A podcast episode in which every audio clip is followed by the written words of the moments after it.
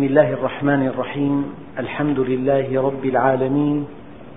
وأفضل الصلاة وأتم التسليم على سيدنا محمد الصادق الوعد الأمين. اللهم لا علم لنا إلا ما علمتنا إنك أنت العليم الحكيم. اللهم علمنا ما ينفعنا وانفعنا بما علمتنا وزدنا علما. وأرنا الحق حقا وارزقنا اتباعه. وأرنا الباطل باطلا وارزقنا اجتنابه. واجعلنا ممن يستمعون القول فيتبعون أحسنه وأدخلنا برحمتك في عبادك الصالحين. أيها الإخوة الأكارم مع الدرس العاشر من سورة الروم. وصلنا في الدرس الماضي إلى قوله تعالى وما آتيتم من ربا وما آتيتم من ربا ليربو في أموال الناس فلا يربو عند الله. وما آتيتم من زكاة تريدون وجه الله فأولئك هم المضعفون. أيها الإخوة الأكارم هذه الآية تحتاج إلى تفصيل شديد لأن تسعة أعشار المعاصي من كسب الرزق ومن إنفاق الرزق. وكلكم يعلم قول النبي عليه الصلاة والسلام أنه لا تزول قدما عبد يوم القيامة حتى يسأل عن أربع عن عمره فيما أفناه وعن شبابه فيما أبلاه وعن علمه ماذا عمل به. لكل موضوع سؤال وعن ماله مما اكتسب وفيما أنفق. موضوع المال موضوع دقيق جدا. أولا هذه الآية لها معاني كثيرة. سأختار المعنى الأول. المعنى الأول لا يتعلق بالربا. يتعلق بأن الإنسان أحيانا يقدم للناس شيئا هدية خدمة قرضا وفي نيته أن يأتيه منه خير كثير. فإذا قدم قرضا لإنسان مليء على أمل أن هذا الإنسان يكافئه عليه أضعافا كثيرة. فحينما تنتفي نية العمل الصالح حينما تنتفي نية خدمة الآخرين القصد أن يعطي ليستفيد. هذا معنى قول الله عز وجل وما آتيتم من ربا من ربا ليربو في أموال الناس. هذه الآية بهذا المعنى البسيط تذكرنا بآية ثانية. يقول الله عز وجل ولا تمنن تستكثر. معنى تمنن أي إنك تعطي الناس عطاء من أجل أن تزداد شعبيتك بالمعنى الدارج. أو من أجل أن يزداد تزداد مكانتك أو من أجل أن تتلقى خدمات الناس. بشكل أو بآخر حينما تفعل عملا صالحا وفي نيتك أن تزداد سمعتك أو مكانتك أو تزداد خدماتك أو تزداد عضوتك فهذا المعنى وهذا التوجه مرفوض عند المؤمنين. ولا تمنن ولا تعطي وتستهدف بعطائك الاستكثار. تخدم هذا وتساعد هذا وتهدي هذا وتقرض هذا من أجل أن تشعر أن الناس جميعا يحبونك وأن الناس جميعا في خدمتك وأنك عزيز عليهم. هذه نوايا أرضية. إذا المعنى الأول وما آتيتم من ربا ليربو في أموال الناس فلا يربو عند الله. يعني إن كانت النية أرضية إن كانت النية أن يزداد خيرك أن يزداد مالك أن تزداد مكانتك أن يزداد جاهك. إن كانت هذه النية فهذه النية لا تجعل هذا العمل الصالح مقبولا عند الله. بل إن هذا المال الذي تنفقه لا يربو عند الله أي لا يزداد. الآية الثانية التي تلتقي مع هذه الآية ولا تمنن تستكثر أي لا تعطي عطاء وفي نيتك أن يعود عليك أضعافا كثيرة. هذا المعنى الأول الذي لا علاقة له بالربا. بمعنى أن الإنسان حتى لو قدم خدمات للناس حتى لو وقف موقف مشرف حتى لو رد لهفتهم حتى لو جبر كسرهم حتى لو أعانهم بجهده بعضلاته بوقته بجاهه من أجل أن يزداد رفعة وأن يزداد مكانة وأن يزداد آه، عزوة. هذه النوايا وهذا العطاء وهذا الإنفاق لا يربو عند الله ولا يقبله الله سبحانه وتعالى. هذا المعنى الأول لهذه الآية. أما المعنى الثاني حينما تقرضون المال من أجل أن يعود عليكم بربح جزيل هذا هو الربا.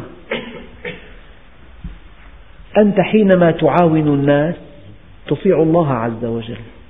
وحينما ترابي فيهم تستغل حاجتهم لتنتفع في الدنيا. الناس رجلان. رجل يعين إخوانه المؤمنين في ساعات شدتهم وساعات ضيقهم من أجل أن يرضى الله عنه. لذلك هذا القرض حسن. لا يبتغي منه شيئا إلا رضوان الله عز وجل. شوف أنت أمام أمام طريقين لا ثالث لهما. إنسان مقتدر إنسان غني. التقى مع إنسان فقير مع إنسان محتاج مع إنسان مصاب. فإما أن يقف منه موقف المؤمن الذي يرجو ربه وإما أن يقف منه موقف الإنسان الأرضي الشهواني الذي يرجو مصلحته. فإما أن تقرضه وإما أن تستغل حاجته فتقرضه بالربا. نعم.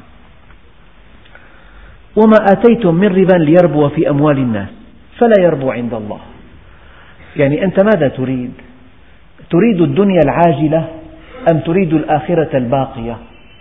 إن أردت الدنيا العاجلة تقول كما يقول عامة الناس يا أخي هذا المال لا يعقل أن أقرضه بلا فائدة. إنني أضيع قيمته أخسر قيمته. إنني لا أستغله عندئذ لا أستفيد منه. فلا, فلا ينبغي للمرء أن يفعل شيئا من هذا. الشيء الآخر أما إذا كنت مؤمنا تقرض القرض الحسن وتبتغي به وجه الله عز وجل. أريد أن أقف قليلا عند مضار الربا. لماذا حرمه الشرع؟ أولا الموضوع يحتاج إلى تأني. نحن إذا كان هناك جهات تعطي أرباحا جزيلة على إقراض الأموال. لو فرضنا إنسان يملك مليون ليرة فأي جهة تعطيه بالمية 18 أو بالمية عشرين يعني هذا المليون يحقق له دخل في السنة 200 ألف ليرة فالإنسان الذي متاح له أن يستثمر, يستثمر ماله عن طريق الإقراض الربوي لماذا يعمل؟ لماذا الجهد؟ لماذا تحمل المسؤولية؟ لماذا تحمل مجيء البضاعة وبيع البضاعة وإقراض ثمن البضاعة وتحسين وتحصيل ثمن البضاعة وشحن البضاعة وأن تكون عرضة أمام مسؤولية أمام التموين وأمام الجمرك وأمام المالية وأمام كل هذه المتاعب مع الجهد الكبير ينتهي إذا وضعت مالك في جهة استثمارية ربوية تعطيك عليه عشرين في المئة كل عام. بربكم. لو أن الإنسان الذي لا يعرف الله عز وجل خيرته بين أن يضع هذا المال في مشروع زراعي أو تجاري أو صناعي وأن يتحمل المتاعب وتأمين المواد الأولية وضبط المواد وضبط الأسعار وتحمل المسؤولية أمام جهات آه، حكومية كثيرة جدا وكل جهة لها عقوباتها الرادعة ولها ضبوطها ولها سجنها ولا أما أن تضع هذا المبلغ في جهة بعيدة عن أعين الرقباء وأن تأخذ مالا وفيرا كل عام إذا سمح بالربا ما الذي يحصل؟ يحرم المجتمع من كل مشروع إنتاجي هذا الشيء الطبيعي هلأ الماء أين يتحرك؟ نحو الأسفل دائما لو أن الماء واجهه طريق صاعد طريق هابط بيمشي الأسفل هكذا طبيعة الماء. والمال دائما يبحث عن تنميته من دون جهد. فلو سمحنا بالربا لتعطلت الحياة. كم من ألوف الملايين كم من ألوف ألوف الملايين التي تستثمر آه، في بلاد أجنبية وبلاد المسلمين في أشد الحاجة إلى هذه الأموال.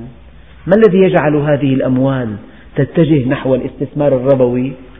هو السهولة. أما إذا كان الربا محرما في مجتمع ما ليس أمام هذه الأموال من خيار إلا أن تستثمر في بلاد المسلمين. رأيت المشاريع الزراعية والمشاريع الصناعية والمشاريع التجارية. رأيت الخدمات رأيت الحاجات مؤمنة المواد الأولية مؤمنة. طبعا.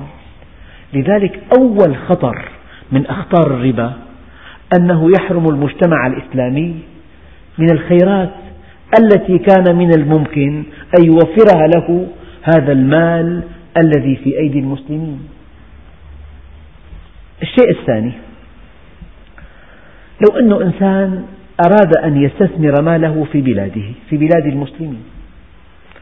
إذا كان في إذا في مجال لتأمين ريع من هذا المال كبير جدا متى يغامر ويضع ماله في الاستثمار الزراعي أو الصناعي أو التجاري؟ إن لم يأخذ ربحا أضعاف مضاعفة عن ربح الفائدة لا يفعل هذا. إذا الربا يسهم بشكل أو بآخر في رفع الأسعار. أبدا. هل يرضى هل يرضى إنسان يضع ماله في الاستثمار الزراعي أو الصناعي أو التجاري بربح أقل من 40% لماذا؟ لأنه بإمكانه أن يأخذ العشرين بالمئة من دون تعب.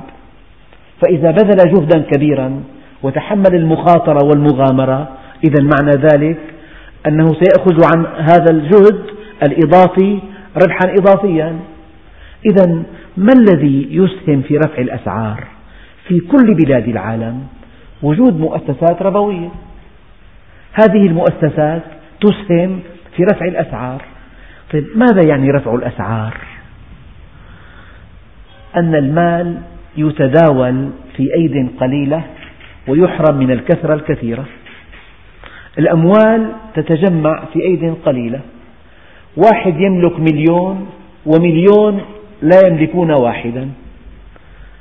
إذا متى يتمزق المجتمع؟ إذا أصبحت قلة قليلة تملك آلافا كثيرة وكثرة كثيرة لا تملك شيئا.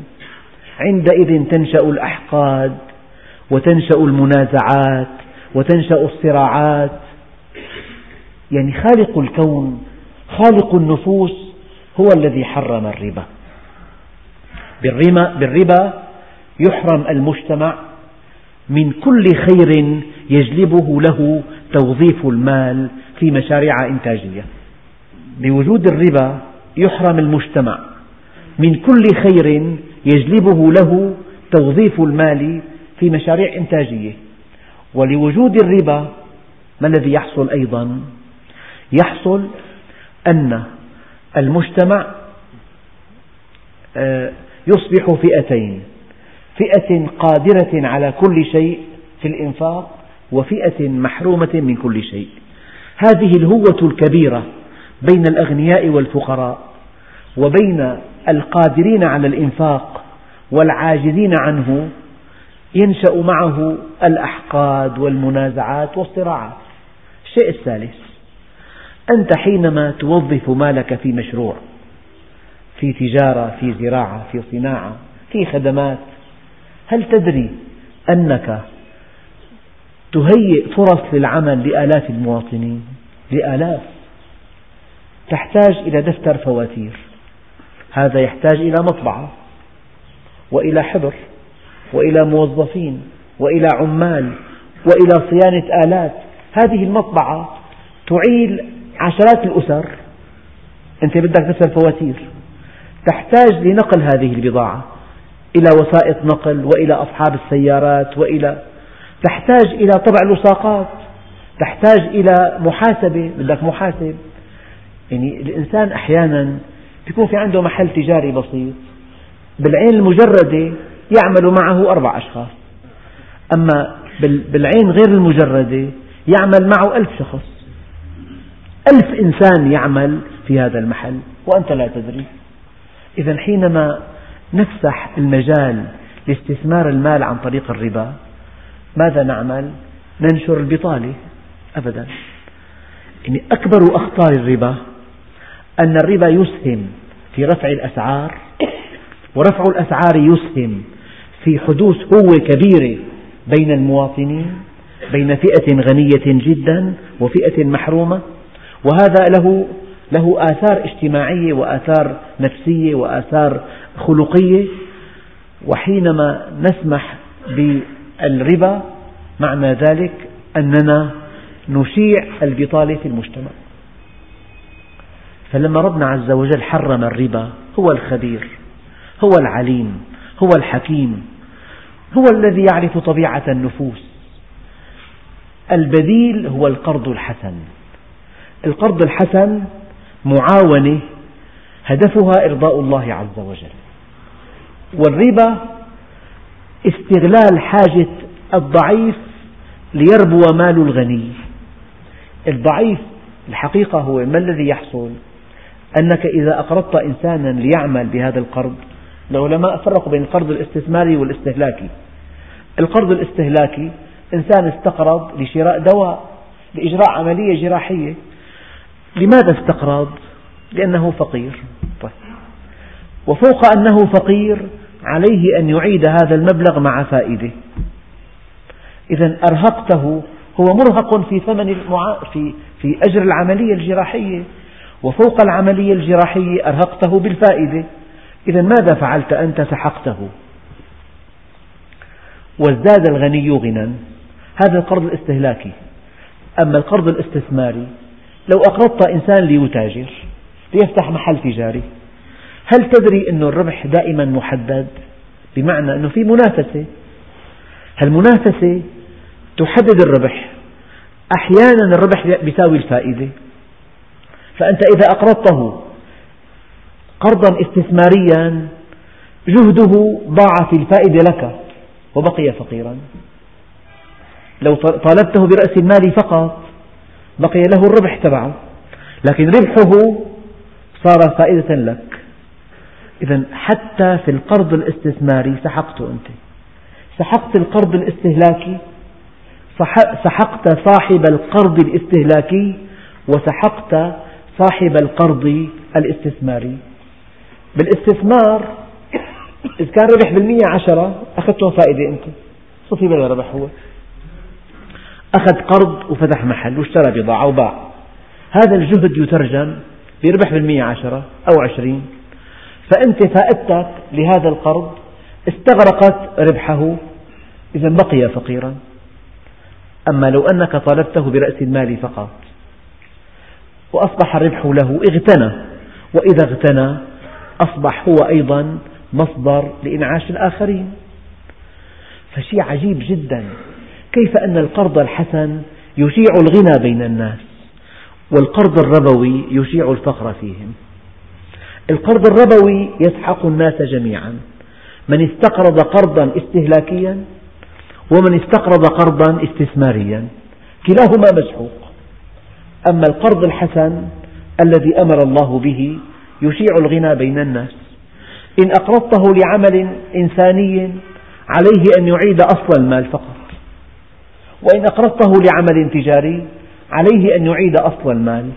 في كلا الحالين بقي فيه نفس بقيت فيه بقية بقي فيه رمق. أما إذا أقرضته قرضا ربويا أكلته أكلت جهده وأكلت تعبه وجعلته فقيرا وأصبح وجعلته عالة على الناس. إذا حينما تريد أن تعرف لماذا حرم الله الربا لأن الربا يمزق المجتمع. يبدو أن كل معصية عقابها على قدر من بكمل ضررها بارك الله. كل معصية عقابها على قدر ضررها. بما أن الربا يفتت العلاقات في المجتمع كله ويجعل المجتمع طبقتين طبقة فقيرة وطبقة غنية طبقة مسحوقة وطبقة ساحقة. طبقة لا تملك شيئا وطبقة تملك كل شيء بسبب ارتفاع الأسعار وتجمع الأموال في أيد قليلة لأن الربا آه، يشيع ضرره في المجتمع كله. لذلك جاء تحريمه شديدا وما في القرآن الكريم كله آية. توعدت العصاة بحرب من الله ورسوله كآية الربا. فإن لم ينتهوا فإن لم تنتهوا فأذنوا بحرب من الله ورسوله. حرب من الله ورسوله. لأن الربا نتائجه تعم المجتمع كله. فشرب الخمر تعود نتائجه الخبيثة على شاربه. أما الزنا على الزاني وعلى المزني بها في طرف ثاني. أما الربا على المجتمع بأكمله. لذلك ورد في بعض الأحاديث أن درهم الربا أشد عند الله من ست وثلاثين زنوة. كلما ازداد الخطر ازداد الإثم. كلما اتسع نطاق الأذى اتسع الجرم. الذي يقتل إنسان يحاسب كمن يقتل خمسة؟ طبعا. فيا أيها الإخوة الأكارم لما ربنا عز وجل قال وما آتيتم من ربا يعني دفعتم أموالكم لترابوا فيها. النقطة الدقيقة أنه كثير في أشخاص يحتالوا على الله عز وجل. كل من يحتال على الله عز وجل معنى ذلك أنه يقول أنا لا أعرف الله. إيمانه صفر. يشيع بين الناس جميعا. بيع العينة يعني الإنسان يبيع شيء بثمن مؤجل ثم يشتريه بثمن معجل. يبيع هذا الكتاب بمئة ليرة دينا ثم يشتريه بثمانين نقدا. هذا الكتاب يبيعه ألف مرة في الأسبوع. ماذا فعل؟ هو مرابي هذا. لكن جعل من البيع والشراء إطارا للربا. هذا لا يخفى على الله عز وجل. فلما ربنا عز وجل حرم الشيء حرم أصله. أما شكلياته هذه يحاسب عليها المرء. لو أنه أقام الربا بشكل يعني شرعي بشكل بيع وشراء. نعم. مثال آخر. مثال مبسط جدا يوضح الأمر. لو إنسان صاحب سيارة قال لإنسان خذ هذه السيارة وأعطني كل يوم ألف ليرة ما الذي يحصل؟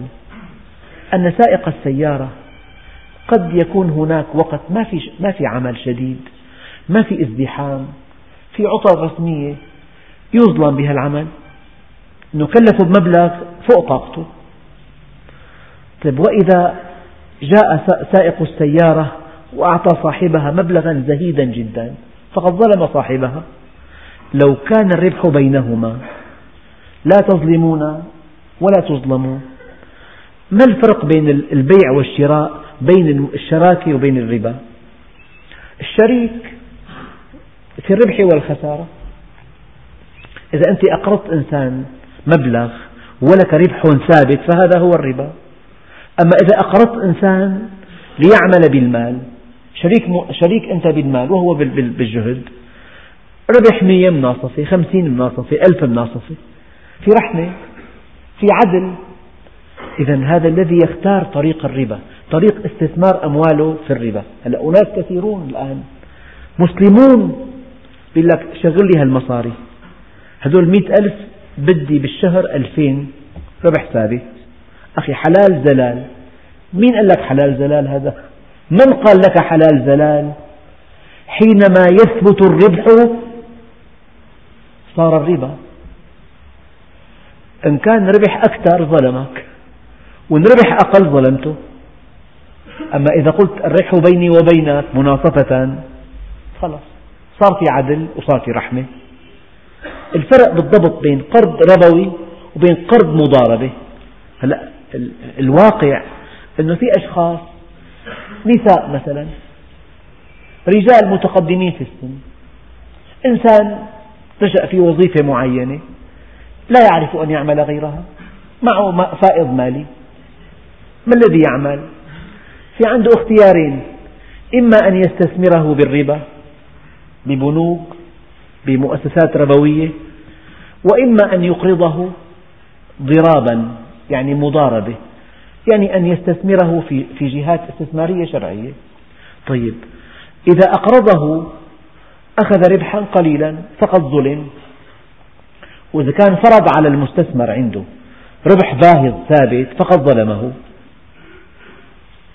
يعني الذي يأخذ بالعجب أن أناس أناس كثيرون جدا ومسلمون ويصلون في المساجد. يستثمرون أموالهم عند تجار أو عند جهات عند معامل يفرض عليه ربحا ثابتا. أريد على, على هذه المئة ألف أريد ألفين كل شهر. هل يعجبك هذا؟ فقد يكون التاجر ضعيف النفس أو ضعيف المعلومات أو ضعيف الإيمان أو بضائقة شديدة يقبل ذلك. فالذي قبل وقع في الربا. والذي أجبر أوقع في الربا. حينما يكون الربح ثابتا فقد دخلت في متاهة الربا. يعني مثل آخر قلت له أريد ألفين بالشهر ظلمته. ما طلعوا الألفين. أعطاك ربحا قليلا فقد ظلمك. فإذا كان كما كما سن الشرع لنا المضاربة أو القراض كلاهما بمعنى واحد يعني استثمار المال من جهة والجهد من جهة والربح بينهما. هذه هذه عملية مشروعة أساغها الشرع. فكل شيء تراه محرما له بديل محلل. كل قناة حرمها الله عز وجل يقابلها قناة نظيفة طاهرة. نعم. إذا وما آتيتم من ربا؟ آتيتم الناس أموالكم. لتستردوها بنسب عالية جدا لترابوا فيها. قال وما آتيتم من ربا ليربو في أموال الناس فلا يربو عند الله. وأولئك هم نعم. آه، وما آتيتم من ربا ليربو في أموال الناس فلا يربو عند الله وما آتيتم من زكاة تريدون وجه الله. فأولئك هم المضعفون. نحن في رمضان.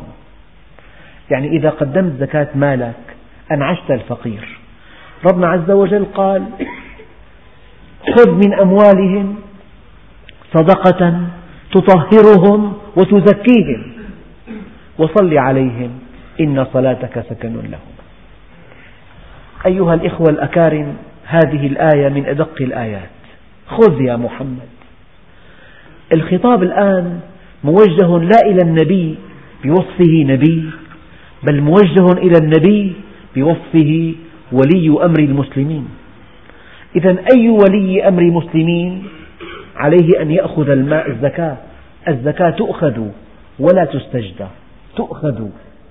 سيدنا الصديق قاتل مانعي الزكاة لأنها حق الفقير الأغنياء أوصيائي والفقراء عيالي. ومن منع مالي عيالي أذقته عذابي ولا أبالي. خذ من أموالهم. ما قال خذ من مالهم؟ لو قال خذ من مالهم ماذا يعني ذلك؟ أن الزكاة تجب في مال واحد. لا خذ من أموالهم. الزروع الأبقار الأغنام العسل مشروع تفاح تجارة قطع غيار مفروشات تاجر عمار. جميع أنواع المال تجب فيها الزكاة. جميع أنواع المال خذ من أموالهم وهم تعود على المسلمين. الزكاة تؤخذ من أغنياء المسلمين وترد على فقرائهم. خذ منهم صدقة. تؤكد صدقهم مع ربهم. تؤكد تصديقهم لدين ربهم. تؤكد التصديق وتؤكد الصدق.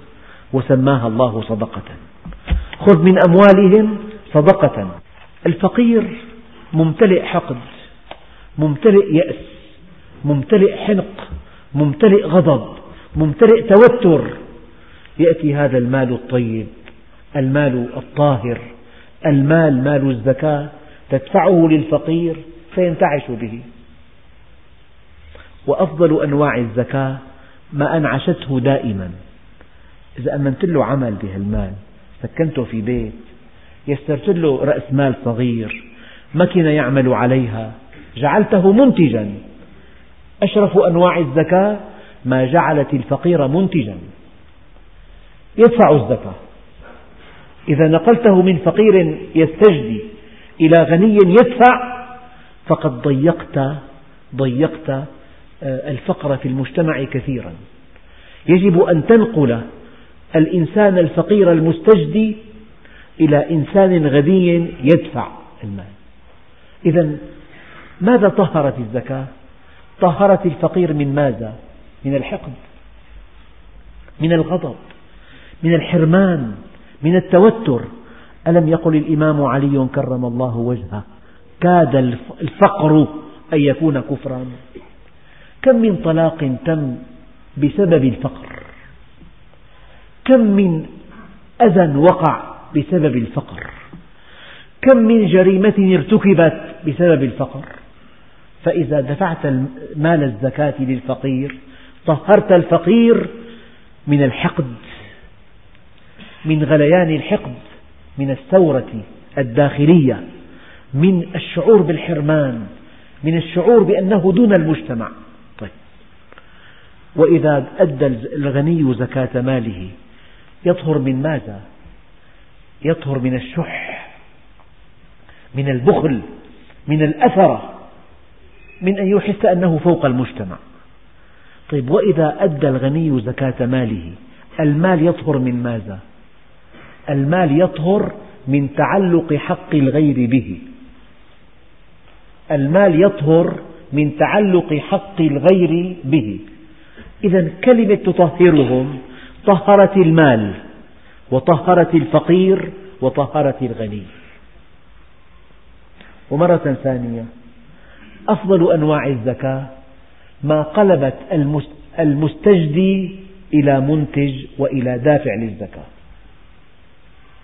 أما تعطيه شيئا لا يفعل معه شيئا بمن وغطرسة واستعلاء ليست هذه هي الزكاة.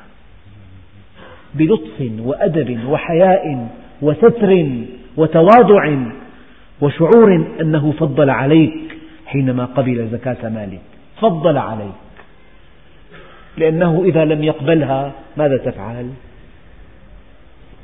كان الرجل في عهد عمر بن عبد العزيز رضي الله عنه يسير الأيام والليالي ليبحث عن رجل يقبل زكاة ماله. الأمر الذي حمل الخليفة الراشد على أن يدفع الزكاة لكل الغارمين لمن عليهم الدين. هذا تطهرهم طيب وتزكيهم؟ راقب شعور الغني حينما يدفع ماله زكاة ماله لأسرة فقيرة مؤمنة مستورة. هذه الأسرة تشتري أطيب الطعام يرتدي أبناؤها أطيب اللباس أجمل اللباس. تعم الفرحة والبسمة. بماذا يشعر الغني؟ يشعر بقيمته. والله أنا فعلت شيء معناتها. يعني أنا والله زرت يعني شعرت أنه في أشخاص يتعهدون بعض العمليات الجراحية الصعبة. ينفقون أجورها. يعني أسرة عمتها الفرحة عمها السلام عمها البشر. عمها السرور عمتها السعادة بفضل هذا المال الذي أنفق على على معيلها. إذا تطهر تزكي نفس الغني. يشعر أن الله عز وجل يحبه وأنه فعل شيئا ثمينا وأنه خفف المآسي عن الناس وأنه أحل البسمة محل العبوس. نمت نفس الغني. وهذا الفقير الضعيف المستضعف الذي يشعر أن الناس قد نسوه. إذا جاءته زكاة المال يشعر بقيمته في المجتمع بخطورته. أنا هناك من يذكرني هناك من يعنيه أمري هناك من يهتم لي هناك من يساعدني. ومال الغني ينمو أيضا ينمو. شوف تنمو نفسه تنمو نفس الغني وتنمو نفس الفقير. وينمو مال الغني. كله ينمو معا ويطهر الفقير من الحقد. والغني من الشح والمال من تعلق حق الغير به. وتجب الأموال وتجب الزكاة في كل أنواع المال. وتجب على جميع المسلمين. وتؤخذ ولا تعطى. تؤخذ عنوة ولا تعطى لأنها حق المجتمع. وزكاة المال ترمم الفروق الطبقية ترمم. كلما قلت الفروق لو فرضنا مجتمع معظم الناس لهم بيوت مريحة فيها الماء والكهرباء والتدفئة والأثاث الجيد واللباس الجيد والطعام الجيد. إيه، هذه أعلى درجة في المجتمع. أن يتجانس أفراده. الزكاة ترمم. لذلك في حكمة بالغة جدا من فرض الزكاة على الأموال غير النامية مثل الورق والنقد والفضة والذهب. قال هذه حكمة الشارع من فرض الزكاة على الأموال غير النامية دفعها للاستثمار. فهذا المال إن لم تستثمره في مشروعات إنتاجية تعود بالنفع على الناس تأكله الزكاة. كما قال عليه الصلاة والسلام اتجروا في أموال اليتامى لا تأكلها الزكاة. اتجروا في أموالها. فكأن الزكاة صوت لاذع يلاحق كل من يخزن ماله.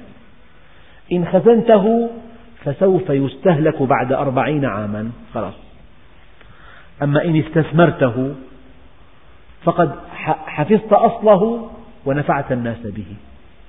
لذلك جاء في بعض التوجيهات القرآنية وارزقوهم فيه.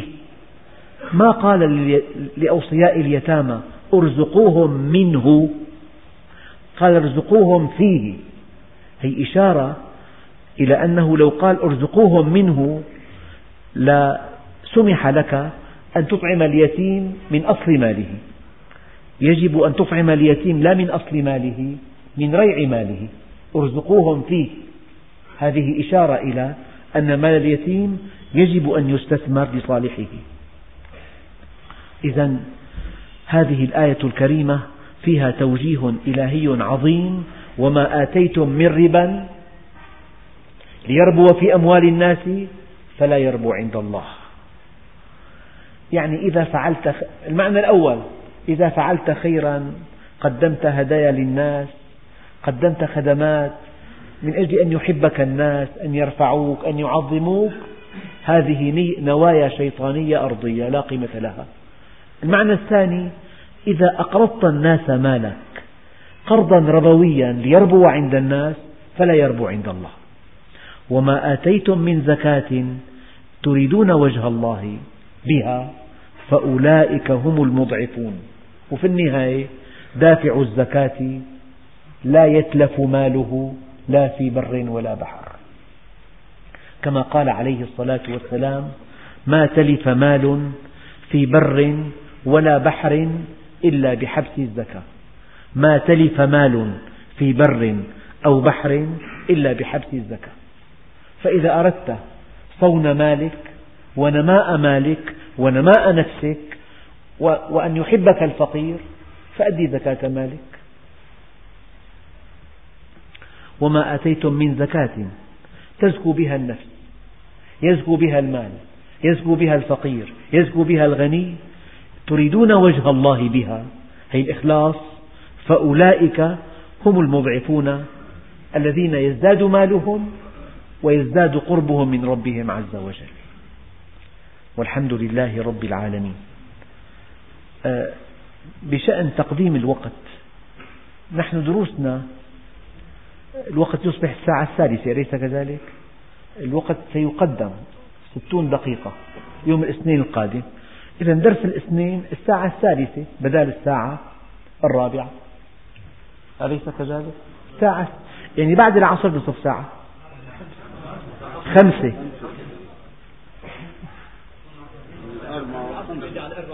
إيه إذا الساعة خمسة. صار في خطأ. نعم. إذا درسنا الساعة على كل حال بعد العصر درسنا؟